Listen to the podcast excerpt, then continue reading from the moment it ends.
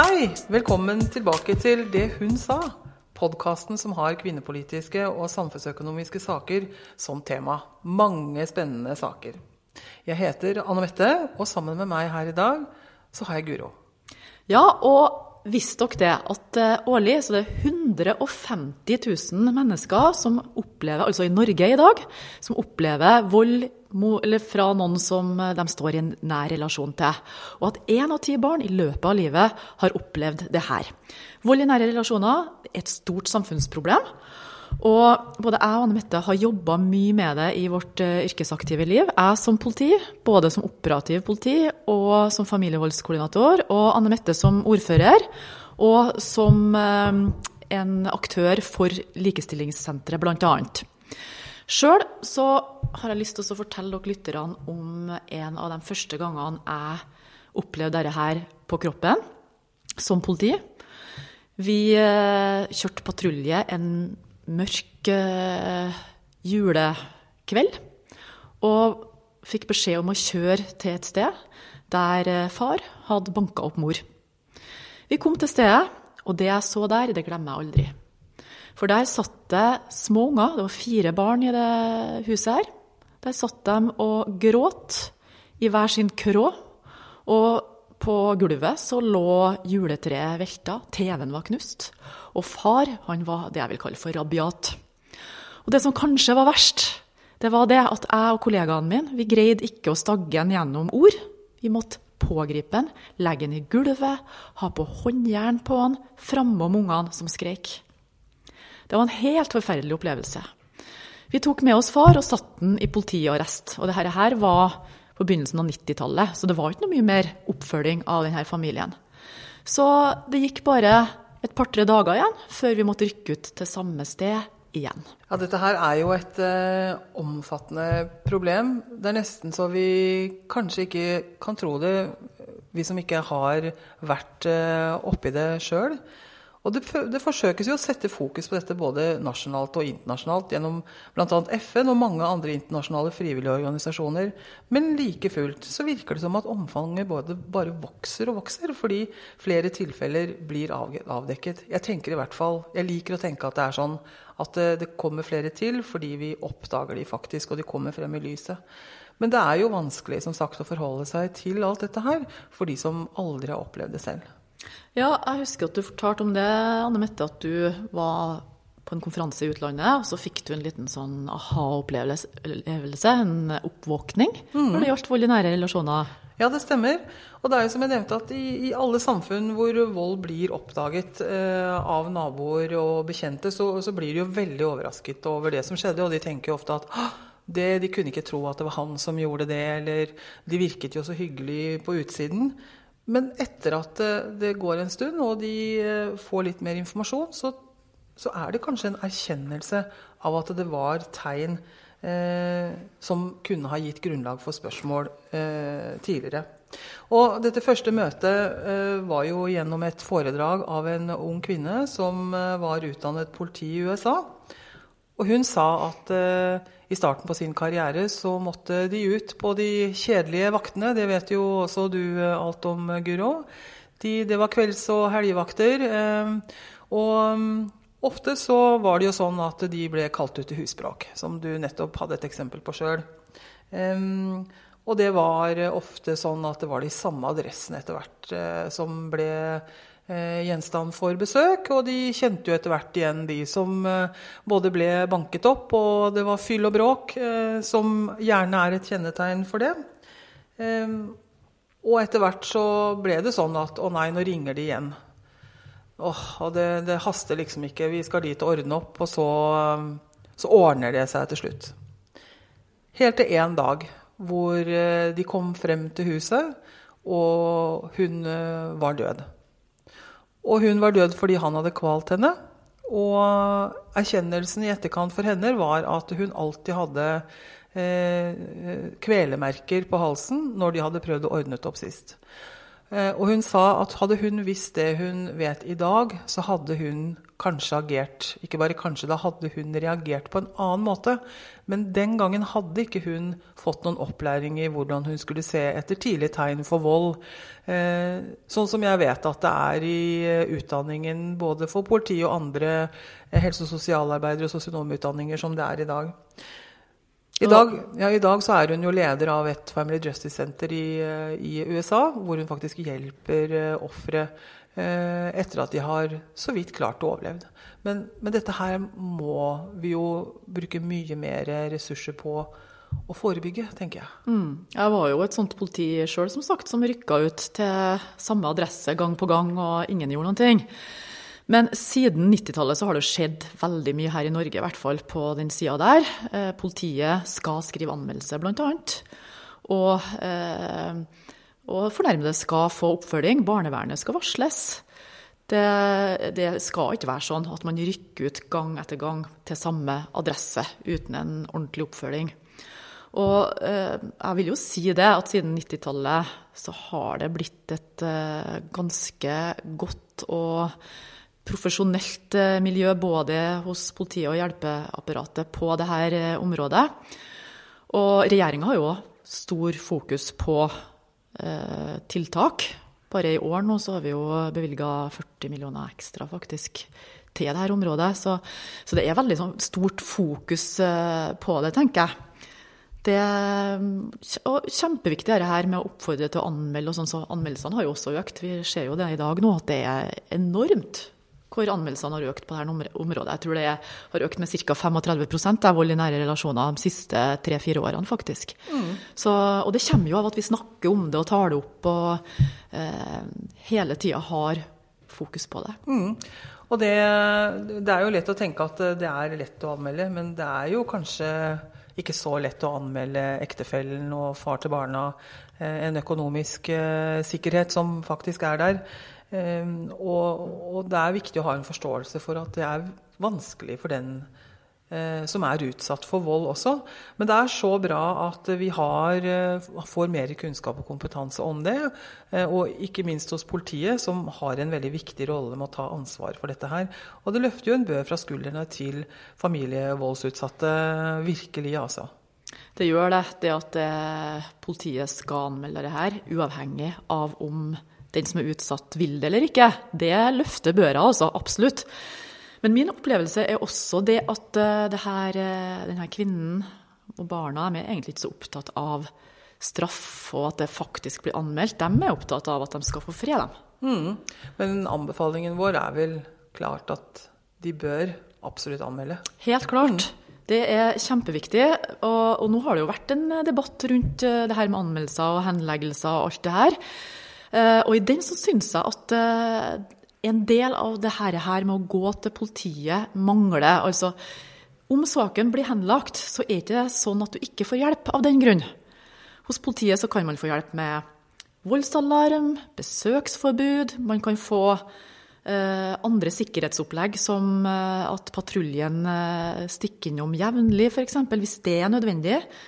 Man kan eh, få hjelp gjennom eh, de etablerte eh, støttesentrene for kriminalitetsutsatte som er etablert i hvert politidistrikt nå. Så det er jo ikke sånn for det om man har henleggelsestall som kan være litt høye innimellom, pga. kapasitet kanskje, så er det jo ikke sånn at man ikke får hjelp og oppfølging på annet vis. Det syns jeg er så viktig å ha med seg her. Mm. Men Guro, det er jo så Altså, vold i nære relasjoner er jo liksom vanskelig og litt sånn eh, rart navn. Vold i nære relasjoner. Hva er egentlig det? Ja, hva er vold i, i, nære relasjoner? Jeg tror nok eh, det at far slår mor, det er en eh, Det ser vi alle på som helt klart vold mot noen i nær relasjon. Men at det også omfatter psykisk vold, og materiell vold. F.eks. hvis man knuser et glass i, i, en vegg eller i en vask, så er faktisk det også vold. Materiell vold som er straffbart. Det tenker kanskje ikke alle på. Og så syns jeg også en variant av vold som kalles for latent vold, er litt interessant. Og det går på det at uh, ofte så er det sånn i en familie som opplever vold, at uh, volden bygger seg opp litt over tid. Det kunne ha skjedd en voldsepisode, og så blir det kanskje ro en stund etter det. Men så begynner det å bygge seg opp igjen. Og det som skjer i den fasen her, kan være ganske belastende for en utsatt også. Da går man på nåla.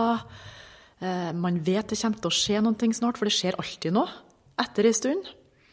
Og så skjer volden. Så mange offer for vold beskriver denne situasjonen med latent vold, altså denne oppbygginga, som mer belastende enn selve volden. Mm.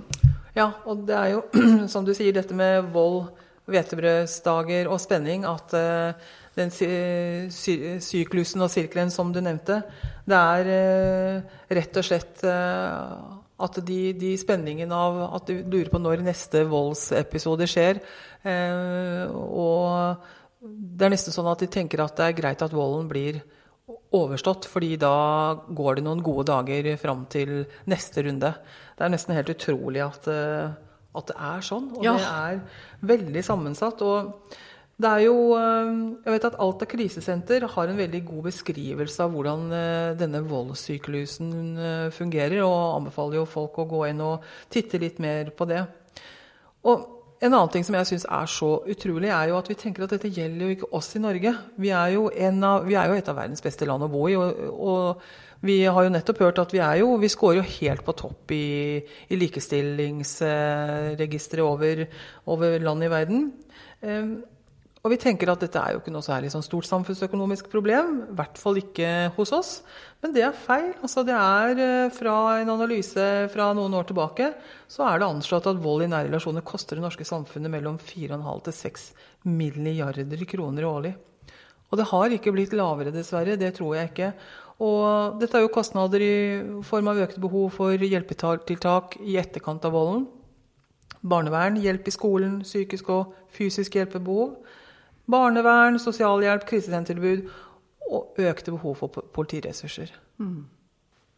Det er økte behov for uh, politiressurser, absolutt. Vi ser jo nå uh, denne voldsomme økninger i anmeldelser. Og det er jo bra, for da viser jo det at kvinner har tillit til at politiet kan ta imot dem på en god måte. Og Kripos mener jo det, at grunnen til at anmeldelsene har økt, er jo at vi har så stort fokus på det i, eh, i det offentlige rom. Vi debatterer det, man har kampanjer.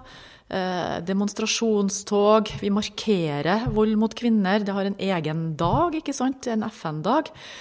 Så det, er, det gjør at, eh, at, flere anmelder vold i nære relasjoner. Og vi har jo også fått eh, dedikerte etterforskningsteam hos politiet nå, som eh, er profesjonelle, som gjør at de her som er utsatt, får en veldig, veldig god oppfølging også. Og nå så kommer det også en handlingsplan mot voldtekt over jul. Vi har ordna med en handlingsplan mot sosial kontroll og æresrelatert vold. Vi har en opptrappingsplan mot vold og overgrep som er på 800 millioner kroner. Intet mindre. Så her gjøres det veldig, veldig mye, altså. Men det er jo sånn da, Guru, at eh, det er utrolig mange avisoppslag som uh, sier at politiet ikke gjør jobben sin. At voldtektssaker og familievoldssaker henlegges, og det skyldes politireformen. Eh, det har vi jo lest mye om i media. Og at politiet ikke får nok penger selv om det er bevilget mer enn før. Og hva er det som skjer egentlig? Eh, jeg så jo at justisministeren var ute i VG for å påpeke at disse sakene skal prioriteres, som du sier. Men, men hva skjer da? Ja, jeg syns jo det er for enkelt å gi politireformen skylden helt alene. Det er jo klart at En politireform det tar en del ressurser. Men så har man jo sett denne utviklinga med den eksplosjonen av anmeldelser. Det jeg kanskje ikke sa, er jo at uh, antall voldtektssaker eller voldtektsanmeldelser har økt med 66 altså. Så uh, det er, det er en type saker man har valgt å fokusere på. Og jeg tror veldig mange av mørketallene har kommet mer til overflata og kommet fram. Og eh, Justisministeren har jo sagt at de her sakene skal prioriteres, og det, det skal de. Men det er klart at eh, det at eh, det er politireformen som gjør at man sliter med å holde tritt med de her sakene eh, nå framover også. Så som sagt, eh, politiet er godt rigga for dette her nå. Med reformen òg, så har man jo fått større fagmiljø og bedre fagmiljø. I tillegg nå så har vi jo satsa spesielt på eh, å øke antall eh, jurister. Vi satser faktisk 10 millioner spesielt på det nå i 2019. Så de her flaskehalsene som eh, finnes opp mot etterforskninga av vold i nære relasjoner og, og voldtektssaker, de kan, kan minimeres, da. Mm. Som jeg nevnte i stad, så er det veldig bra at det er flere saker som anmeldes. Men det er jo fordi at mørketallene kommer ut, håper jeg. Eh, og kvinner og barn og menn har skjønt at de er i en situasjon som de ikke behøver å være i, og at de oppsøker hjelp eh, forhåpentligvis tidligere enn før. Selv om vi ser at til stadighet så er det overskrifter i avisene. Det er det, men jeg, jeg, jeg har vært litt sånn redd for det. At uh, de her overskriftene har gjort at folk blir redd for å anmelde. For altså, ja, det kan hende at saken din blir henlagt, men du får hjelp. På mange vis. Altså, gjerningspersonen blir avhørt. Du kan få voldsalarm, du kan få besøksforbud og alt det her, så det er hjelp å få. Det nytter å anmelde. Så eh, til tross for de her avisoverskriftene om at eh, politiet sliter med å eh, henge med i svingene på alle anmeldelsene som er, så må du fortsatt oppsøke politiet for hjelp og bistand. Mm. Og, og, det er utrolig viktig, for uh, vold i nære relasjoner i ytterste konsekvens er drap. Rett og slett. Det er en oppfordring å tenke på at uh, går det for langt, som de eksemplene som uh, jeg var innom tidligere i dag, så fører det til drap. Vi har jo underkant av 30 drap i året i Norge, og ett av fire er partnerdrap. Og i sju av ti partnerdrap har det vært registrert partnervold i forkant. I syv av ti, altså. Mm. Og det betyr at noen så, og noen visste, men ingen grep inn i tide. Og der eh, er det hele familier som eh, har blitt splittet opp og, ført til at de har mistet mor eller far i noen få tilfeller. Og politiet har en veldig viktig rolle i dette arbeidet, men jeg har veldig lyst til å snakke om alle de andre uunnværlige og veldig viktige aktørene i arbeidet for å forebygge vold i nære relasjoner. Og Som ordfører så, så jeg det veldig tydelig. Hva er førstelinjens ansvar? hvilket ansvar har kommunene? Jo, kommunene har ansvar for eh, å sørge for at krisesentrene er i stand til å gjøre sin jobb. Det er eh, de og frivillig sektor som eh, gjør mesteparten av jobben der hvor vold skjer. Det er der eh, de jobber med ganske så knappe ressurser for å sørge for at kvinner som er i en veldig vanskelig situasjon, ofte med barn, eh, prøver å finne en vei ut. Så jeg må virkelig eh, nevne de. Uten den innsatsen som de gjør i Norge i dag, så hadde veldig mange kvinner vært i en enda mer vanskelig situasjon. Og de gjør en helt fantastisk jobb for å forebygge vold. Og um, nettopp nå så var det jo um, FN-dagen for avskaffelse, av vold mot kvinner, 26.11. Og det blir jo markert hvert år med 16 Days of Ending Violence. Og det, i hvert fall sånn som jeg har erfart det, så er det blitt eh, markert tydeligere og tydeligere de siste årene. Og der uh, er jo denne Taushet tar liv et av de prosjektene som får støtte fra Justis- og beredskapsdepartementet spesielt. Og der samler eh, å si, krisesentrene, frivillige organisasjoner seg og inviterer politikere til debatt. Og hvor de utfordrer eh, regjering og politikere til å gjøre enda mer innsats for å forebygge vold. Og det tror jeg faktisk er veldig nødvendig. Og de har sine krav, og regjeringen imøtekommer arbeidet med sine løsninger. Og det viktige er jo at eh, vi samles på midtveien oftest mulig, tenker jeg, for å finne rom og løsninger som gjør eh, arbeidsforholdene bedre og mer forutsigbare også for førstelinjetjenesten, som, som jobber der hvor folk bor, rett og slett. Ja, det, er, det, gjøres utrolig mye arbeid, og vi som politikere vi skal legge til rette for at eh, vi både fortsetter å snakke om det i det offentlige, og for at eh, pengene kommer til dette området.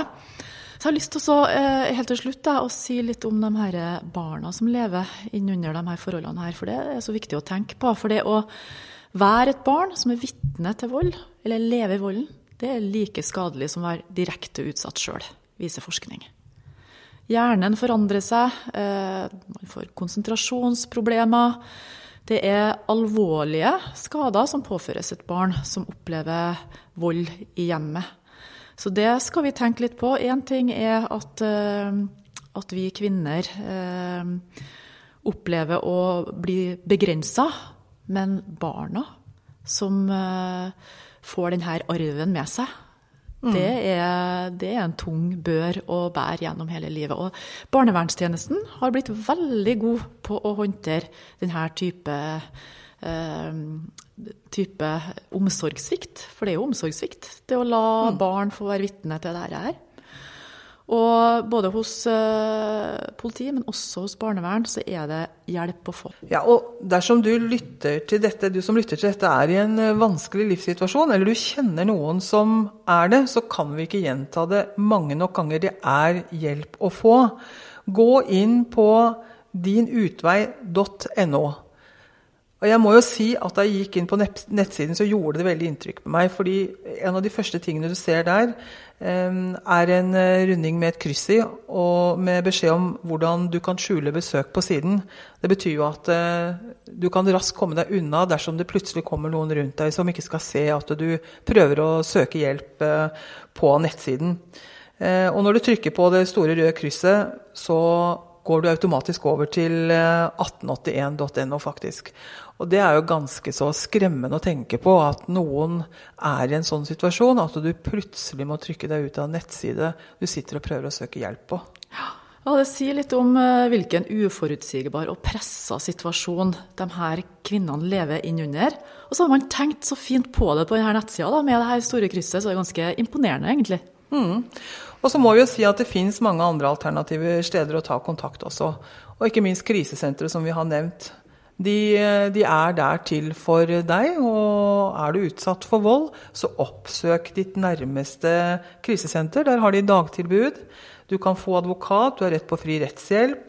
Og du trenger ikke å tenke på at du skal betale for noen ting. Ikke konsultasjon om vold i nære relasjoner, ikke helsestasjon eller fastlegen din. Ja, det er faktisk sånn at uh, du kan oppsøke en advokat og konferere med denne advokaten opptil flere timer uten å, å, få noe regning på det. Og eh, nå er det sånn at ingen skal måtte oppleve vold.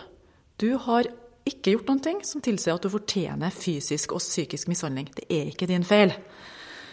Jeg tror at eh, med denne oppfordringa, Anne Mette, så kan vi sette strek. Ja, og det, dette har jo vært en litt eh, alvorlig podkastsending i dag. Det er jo eh, et alvorlig tema, men det er et viktig tema, og det er viktig at vi setter det på agendaen om og om igjen. Så takk for oss.